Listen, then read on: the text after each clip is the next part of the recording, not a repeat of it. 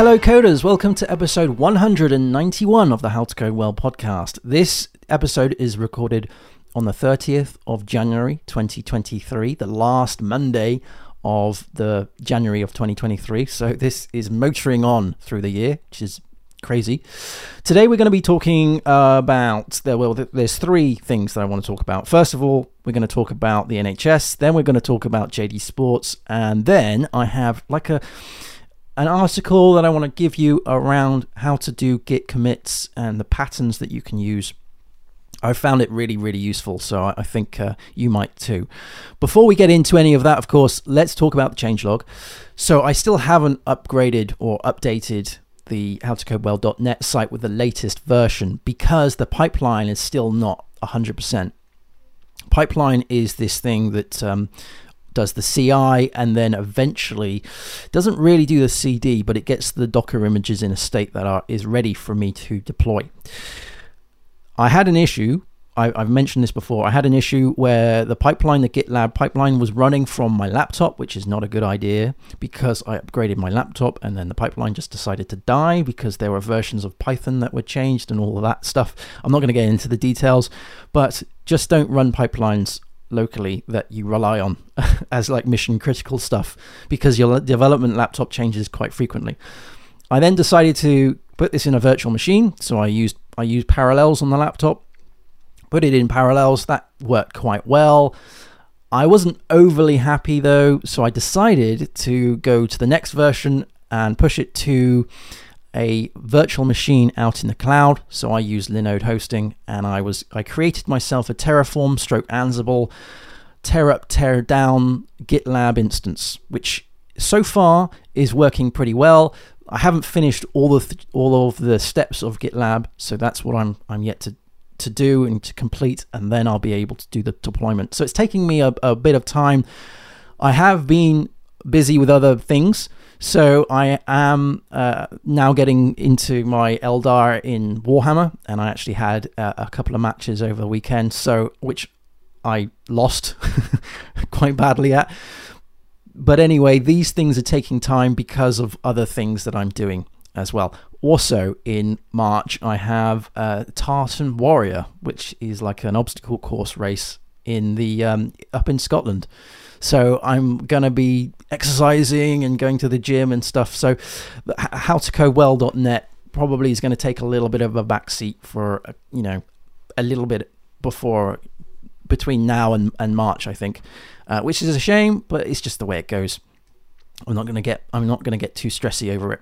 So let's talk about let's talk about the NHS. So the National Health Service, something I haven't really mentioned on this uh, show, they had a the Register saying they had a meltdown in uh, where are we? It was declared July the 19th, 2022, and it wasn't lifted until September uh, uh, 22nd. So July 19th to September the 22nd. So a little bit over two months. And it happened between two data centers, between Guy's and St. Thomas NHS Foundation Trust. I'm going to click on a button now and it's going to show you the article that I'm actually reading. It's something that I haven't done on this show before, but pachow. There we go. So what happened was during the heat wave, both of these data centers um, just basically fell over and they were backing each other up, which isn't good, which it wasn't good. The temperatures rose uh, up to, it was reported 50 C, between 40 and 50 C. So for you and you guys in the Americas, uh, that's about 104 uh, Fahrenheit, I think that is for 40 C. I might be wrong there. Anyway, so Guy's and St Thomas have between them 371 uh, legacy IT systems. According to this uh, register article, I'll put the links of this in the show notes below. And when these data centers fell over, the things that were affected by this were, were things such as patient records, clinical services, and obviously the underlying infrastructure. The Guy's data center was constructed in 2007, while St. Thomas was built in 2012, and the infrastructure was updated be- between 2015 and 2016. So they're going to be on legacy uh, hardware, which will also have legacy software in there. And this cost the NHS, um, or at least these two two places, they, it cost 1.4 million out of out of plan spending to resolve. I'll give you a quote here. The failure of both data centers at the same time left some of the backup servers in a conflicted state, which could not be resolved by the internal IT department or Atos. I think that's the name of the company that were uh, looking after the internal IT stuff. Um, Zerto was contacted to troubleshoot and identify a workaround for the affected server groups. The solution was a was a time consuming manual process of extracting and copying files. The outage also revealed problems with the level of technical knowledge required for disaster response and recovery. The report noted that Atos staff required technical direction by DT and I. I think that's an, a company who they outsourced a couple of this uh, support, you know, support for. Uh, DT, DT and I staff, uh, when managing system shutdown in Guy's data center. The report identified one event of moderate harm caused to a patient, and evidence of more cases may come to light. So, this being the NHS, being the National Health Service, is very, very serious because this is patient records, right? Patient records were uh, just unavailable. And so, doctors and nurses were having to call one place and the other place, you know, for for records, and it just got a bit of a mess, right? It's it's really horrible to to to see this. It's it's because this is something that affects us, you know, human beings, and a lot of these things are based on human error. This these systems should have been these are in my opinion critical systems and they needed to be uh, kept up to date. I work a lot on legacy code, certainly not in the NHS space, but I work as a web developer uh, a lot on le- legacy systems. So I know the importance from just perhaps an e commerce point of view, why things need to be updated on an iterative process. It's not a case of, you know, we update your, our systems and then we leave them for five years and then update them again. It's a case of these systems are continually being upgraded. This is something that I cannot just wrap my head around when I look at these other industries that use IT, use code, use hardware, and they don't upgrade them. And they, there isn't any kind of continual, constant upgrade path, right? An upgrade is something that should always be a consideration. It shouldn't be this thing that just you update it once, leave it for five years, and then re and then update it again. There needs to be a constant iterative upgrade program in place for all of these systems.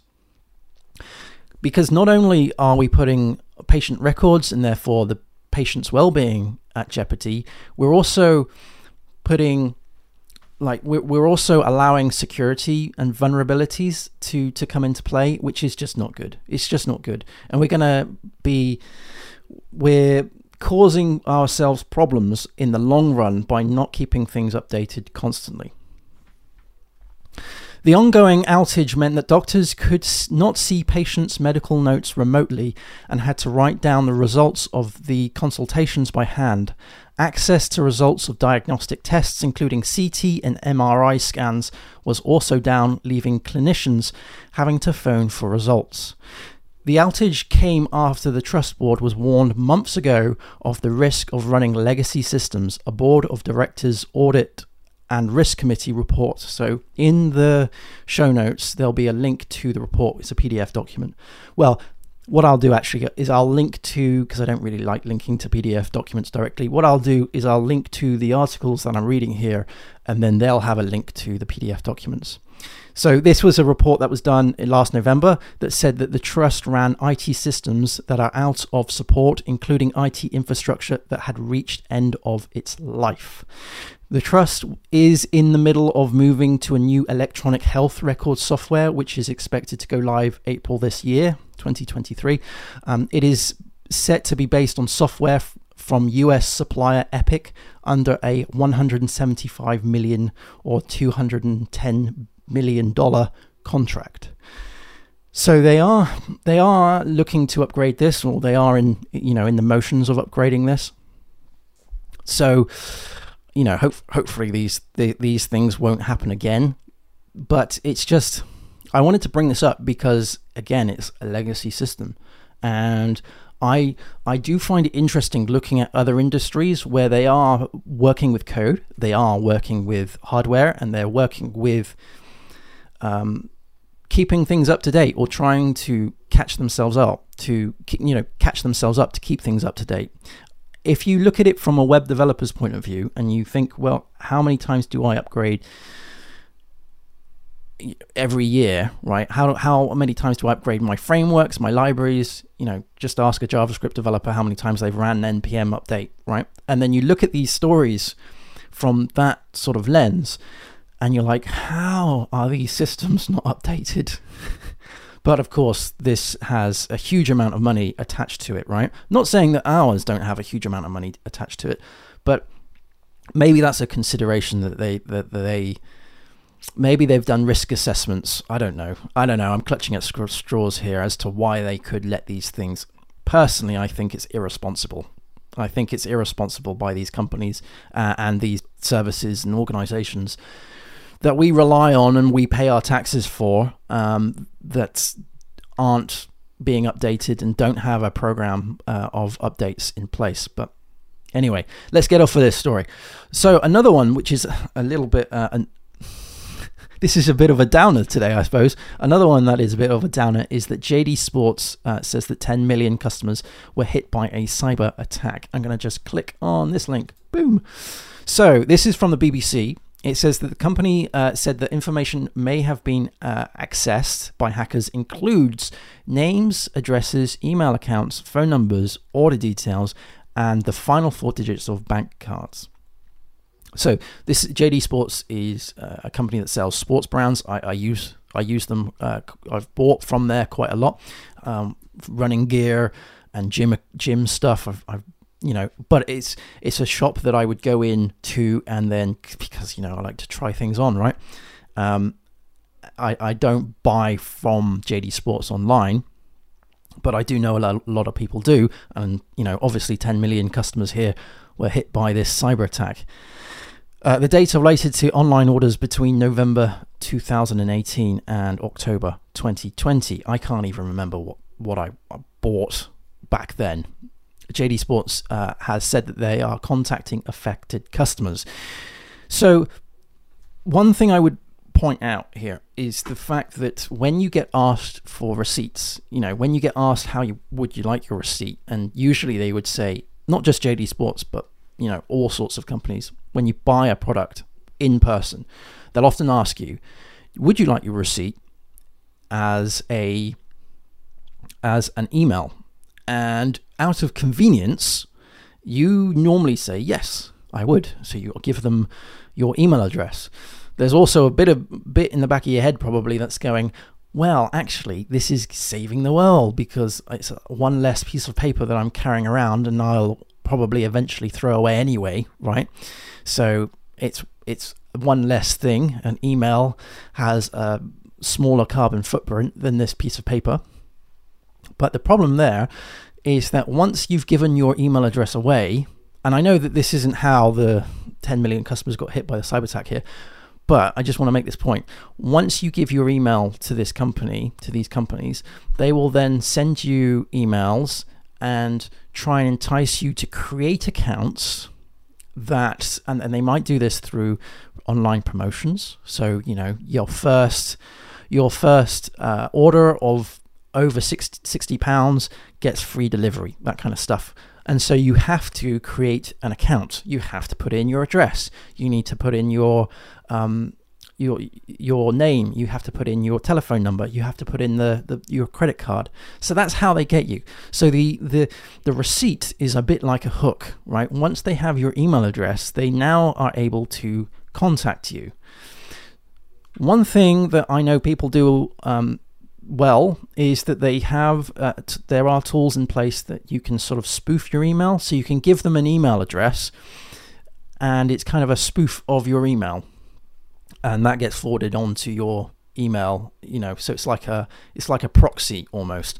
But still, that's a technical solution to this, and you've got to you've got to appreciate that not everyone has a technical mind or has these kind of ideas of of spoofing and proxying and all of this stuff to keep their online digital uh, pers- um, profile safe, right? Not not everyone does this. A, a small amount of people will, but not everyone does this.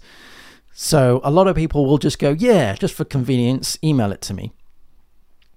And if you've got your, if you're emailing your uh, receipt, if you've got your your receipt emailed, then that goes against the whole proof of purchase. Because I know that some people will go, oh well, you know, I print my stuff off because it's proof of purchase. So when I get out of the shop, I can actually prove that I've purchased this. And an email, you know, it's it's something that I might have not have my phone right now, so I won't be able to prove that I purchased it.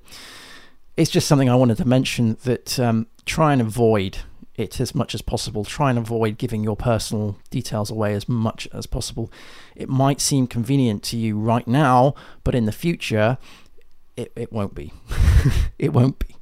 The last thing I want to talk about today is some really cool advice from uh, Dev.to. So there is an article here about Git commit pat- patterns. So this is, I find this quite a fascinating topic, Git. Um, it's a bit sad, I know, but it there are many ways to do this. There are many ways to write git commit messages. And like with coding standards, I think there are standards to follow when writing commit messages. And throughout my contracting career, I've noticed that there are different companies, different organizations that have different ways of writing commit messages. Some prefer certain uh, standard, right? Some prefer having, say, the ticket number in front, or even a date or some sort of acronym that that means certain different things, different departments or different tickets or styles of things, and then uh, an explanation as to what the what what it was that happened, and then and then maybe an example or something like that. I, have been in places where it gets quite in depth, and so you have to kind of a git commit message needs to be on several lines, um, which kind of avoids the the fact that bad commit messages go in because you have to actually think about it.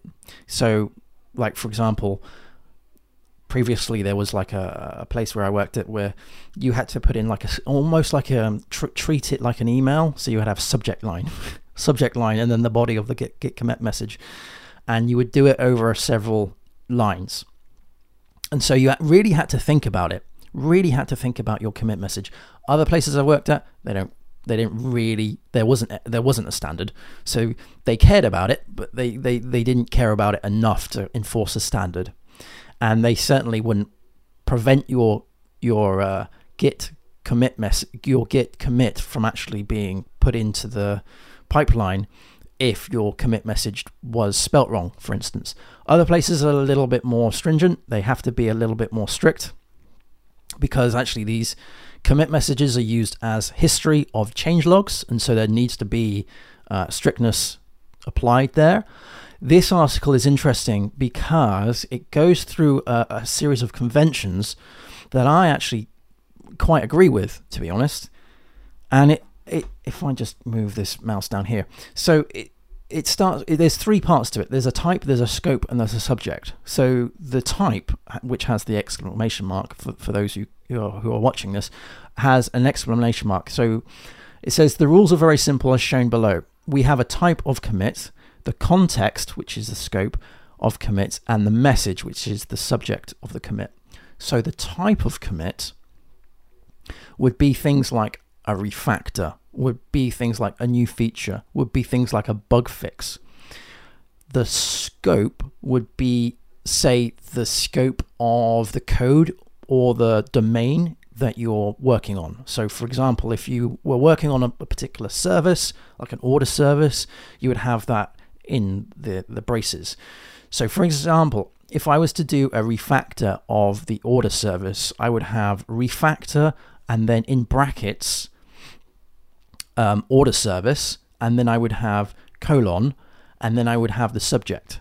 So keeping to that convention, you can quickly see if there was a bug fix, if there was a refactor, if there was a new feature. There are some examples here. So test, uh, feat for, for features, uh, refactor, style, fix, chore, docs, build, um, CI, revert, and so forth.